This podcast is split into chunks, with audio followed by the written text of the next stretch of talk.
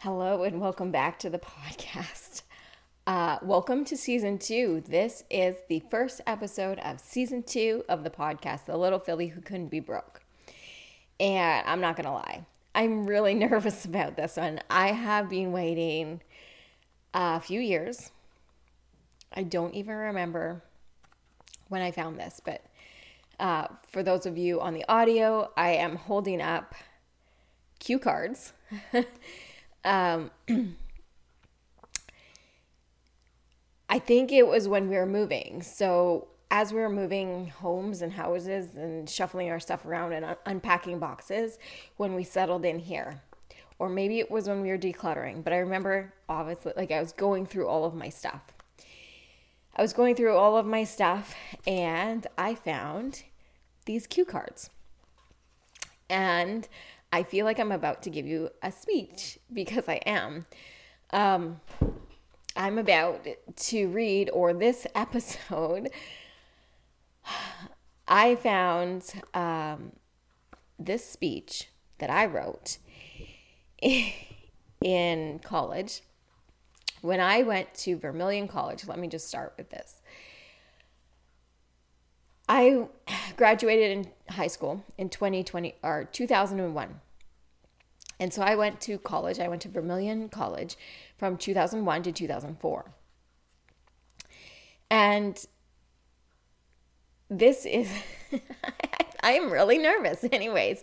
Okay, this speech is one of the last things I did at college on that third year. So I wrote this speech in 2004, which is why um, I am reading it or I'm bringing it up now, but I found it a few years ago. And I thought this was the perfect platform to bring this out. I wasn't sure if I was going to do a post on social media, which I might as well, maybe in the future, um, or maybe a live or something. I don't, I don't know, but I knew I had to bring this speech out. Um, and and it's just it's it's bringing up all the feels right now. Like all the feelings are just oh, are all over the place. I want to read you this speech. So, this speech is one of the last things I did. I was taking ranch and feedlot rider at the time. I'd already finished livestock production. And um, we had to do like a public speaking or just presentations. Like, they're just like, this is your assignment. And I knew we, we did one, and I did one um, like in the first semester and then the second semester, right? It was only a one year course. And so the first semester, I did one, um, I believe, on cadence. And the reason I did that one was because when I said, Hey, what does cadence mean? Um, the teacher said, Why don't you look it up and tell us in your speech? so I did, and I did. Okay. But so this was the second semester, and we read this at the end of uh, like that particular class. We had so and so much time to come up with our speech, our presentation, and we had a list of things to choose from. And one of the things on that list the teachers provided was where do you see yourself in 20 years? And I thought that's a damn good question. Where do I see myself in 20 years? So I wrote a speech on it. And this is one of the last things that we presented, or it was, you know, kind of like the end of the last semester uh, in Ranch and Feedlot Rider. And this is the speech that I'm going to read to you today that I read to them 20 years ago in April of 2004. So I know it's only February, but I thought this was the perfect opening to season two. But honestly, it's like the anticipation is killing me because I've been waiting. I've been waiting to present this speech. I've been waiting to see what 20 years from college looked like and what because I, I read through it right i read through it about 10 years ago or whenever the heck we moved here um, and and it's been just kicking around like it's been on this desk and on over here and you know like when we move and when you the nursery and all this stuff and I made sure this speech was always ready and and waiting for that 20 year mark. So here we go. If you can imagine me, 20 years ago, in college, just finishing my third year of college. Who do I want to be in 20 years? What do I want to be doing in 20 years? So, this is what it says. What do you want to be when you grow up? It wouldn't be the first time someone asked me that. What are you going to do after you're done school? Well, I really and truly love to tell you because I've been planning this for over five years now. After completing two years of livestock production and one year of ranch and feedlot rider, I'm on my way to pursuing my dreams. There is no doubt in my mind that I'm that I will definitely be living on a farm, a ranch, one with horses and cows and sheep and chickens and rabbits and goats and cats and dogs. I want animals as far as the eye can see, in every direction. Little babies every spring running through the pastures and hiding in the grass and the trees. I want to plant a garden out front, out front in the yard. Of course, there will be enough food grown to last through the winter and into the summer. There's nothing like a home cooked meal fresh off the stove. Imagine baked potatoes. That's funny because I don't like baked potatoes. Mouth watering steak, fresh baked buns, and vegetables straight from the garden. Everyone would be sitting outside on the patio reminiscing about current events and casting their dreams to the wind. I'd also like an outdoor arena and a barn for my horses. I'd have about 25 horses, just enough to keep a good trail stock, trail riding stock going. Plus, I'd have to make my own cow horses so I could compete in team penning and cutting competitions. I don't see any reason not to compete since I'll hold many events in my own arena throughout the summer. I'd like a small calving barn and a lambing barn for the spring in case there are troubles. This creates a warm place to work, and everything that I need is stored there for immediate use. And a chicken coop, of course. The chickens need a place to live and nest. I'll also lock them up every night so wild predators don't steal them on me. A corral system also must be arranged, one that reduces stress to the animals and is set up in a logical fashion. A feedlot arrangement to feed my own calves, a separate paddock for the heifers and for the cows, one for before calving and a place to kick them out after they've calved. My sheep also need a place to be separated before lambing and a dry area to put them after they've lambed and been processed. I'll eventually own grain land to grow my own feed and pasture land to graze my animals on. My spread should be fairly close together and close to the yard. I want to keep my cows out grazing as long as possible or even, even feed them in the pasture during the winter. And I need good pasture close to the yard for trail rides and hiking trails. A piece of land that's open and dry in the spring, green and lush in the summer, full of colorful leaves in the fall, and coated with a sparkling frost during the winter. The view of my farm would be gorgeous. Hopefully, it'll be based on a creekside and surrounded by hills and trees. It will be secluded, away from civilization, but not too far, just enough to give it the quiet, serene effect. This is what is going to attract the tourists, the people who will participate in the trail rides and western camps that, I'll that I'd like to offer. During the spring, summer, and fall seasons, many events will be organized to go on at the farmstead. I'd like to have relaxing trail rides and those Western home cooked meals, daily chores, and evening social events, sleeping in my Western cabins or under the stars. Weekends will hold events such as fun rodeos, wild gymkhanas, riding lessons, and camps would be organized. Don't forget the barn dances and the barbecue suppers. I'd like it all to be recreational and fun while having an educational and confident air to it. Whoa, that seems like a lot. But I'm 20 year old 20 years old now. So 30, 40, I think I can squeeze it all in. I'll need the land, the buildings, and the animals, of course, but once I've got this, I can build on and change it until it's just right. I'll need to be superb at managing both the farm and the guest ranch, keeping an eye on everything, both financially and physically. But I'm sure my husband can help out with that too. Marketing and advertising are an important part of this. Professional pr- promotion will get me started and encourage my public rapport. I must build my research and expertise to dazzle the guests. My interest and knowledge in what I'm doing will make an impact on the visitors, and they will appreciate, admire, and respect what I have and I am giving. The ranch must be kept in great looking condition. I'm going to me- need more than one employee to keep us running. It's got to be more than presentable.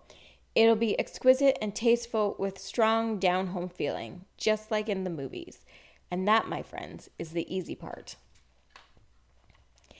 I need to do a lot of psychological work as well. Don't get me wrong, I'm well on my way, but I have to expand my horizons through more education and experience. I need to find a focus and perhaps change my focus slightly every now and then. Each season may bring a new chore or a new idea. I need to plan everything. I need to find the purpose behind everything I do and have a reason for doing it. To be profitable in my finances, I need to research the industry and manage my farm accordingly. I need to find the cycle and benefit from the changes. I need to understand the accepted practices in the industry and reduce what the consumer reproduce what the consumer wants. I also must diversify and find my niche where I'll be accepted as unique and people, the customer, will find that more attractive. I need to gain experience in better communication, decision making, business etiquette, and hospitality services. I need organization and I need to know myself, know my principles and values for life. I have to want it so bad I can taste it. I have to imagine it's real. I have to take the energy from my fears and turn it into determination, into my passions. I have to smile that imperative smile and seize every opportunity that is thrown my way. Nothing can stop me now.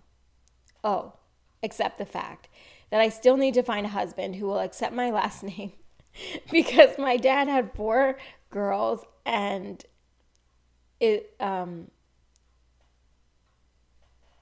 Yes, because my dad had four girls.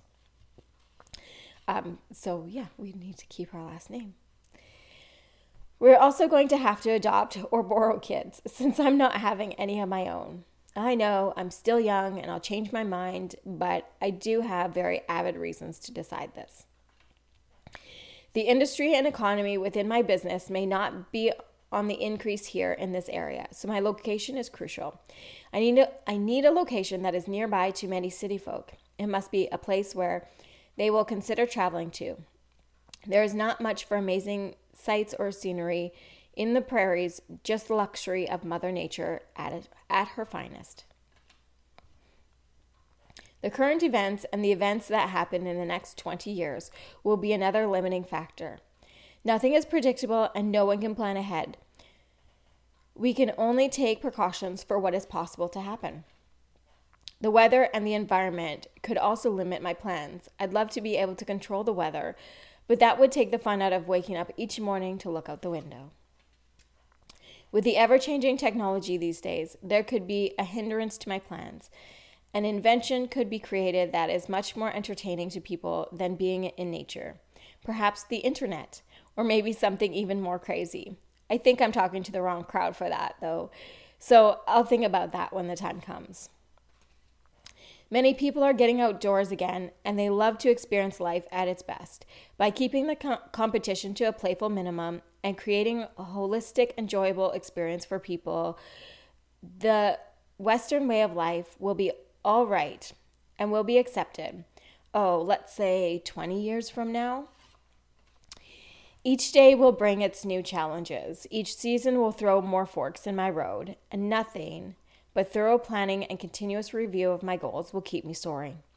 I merely just have to live, laugh, love, and learn. Come visit me at my ranch someday. You are more than welcome. All right.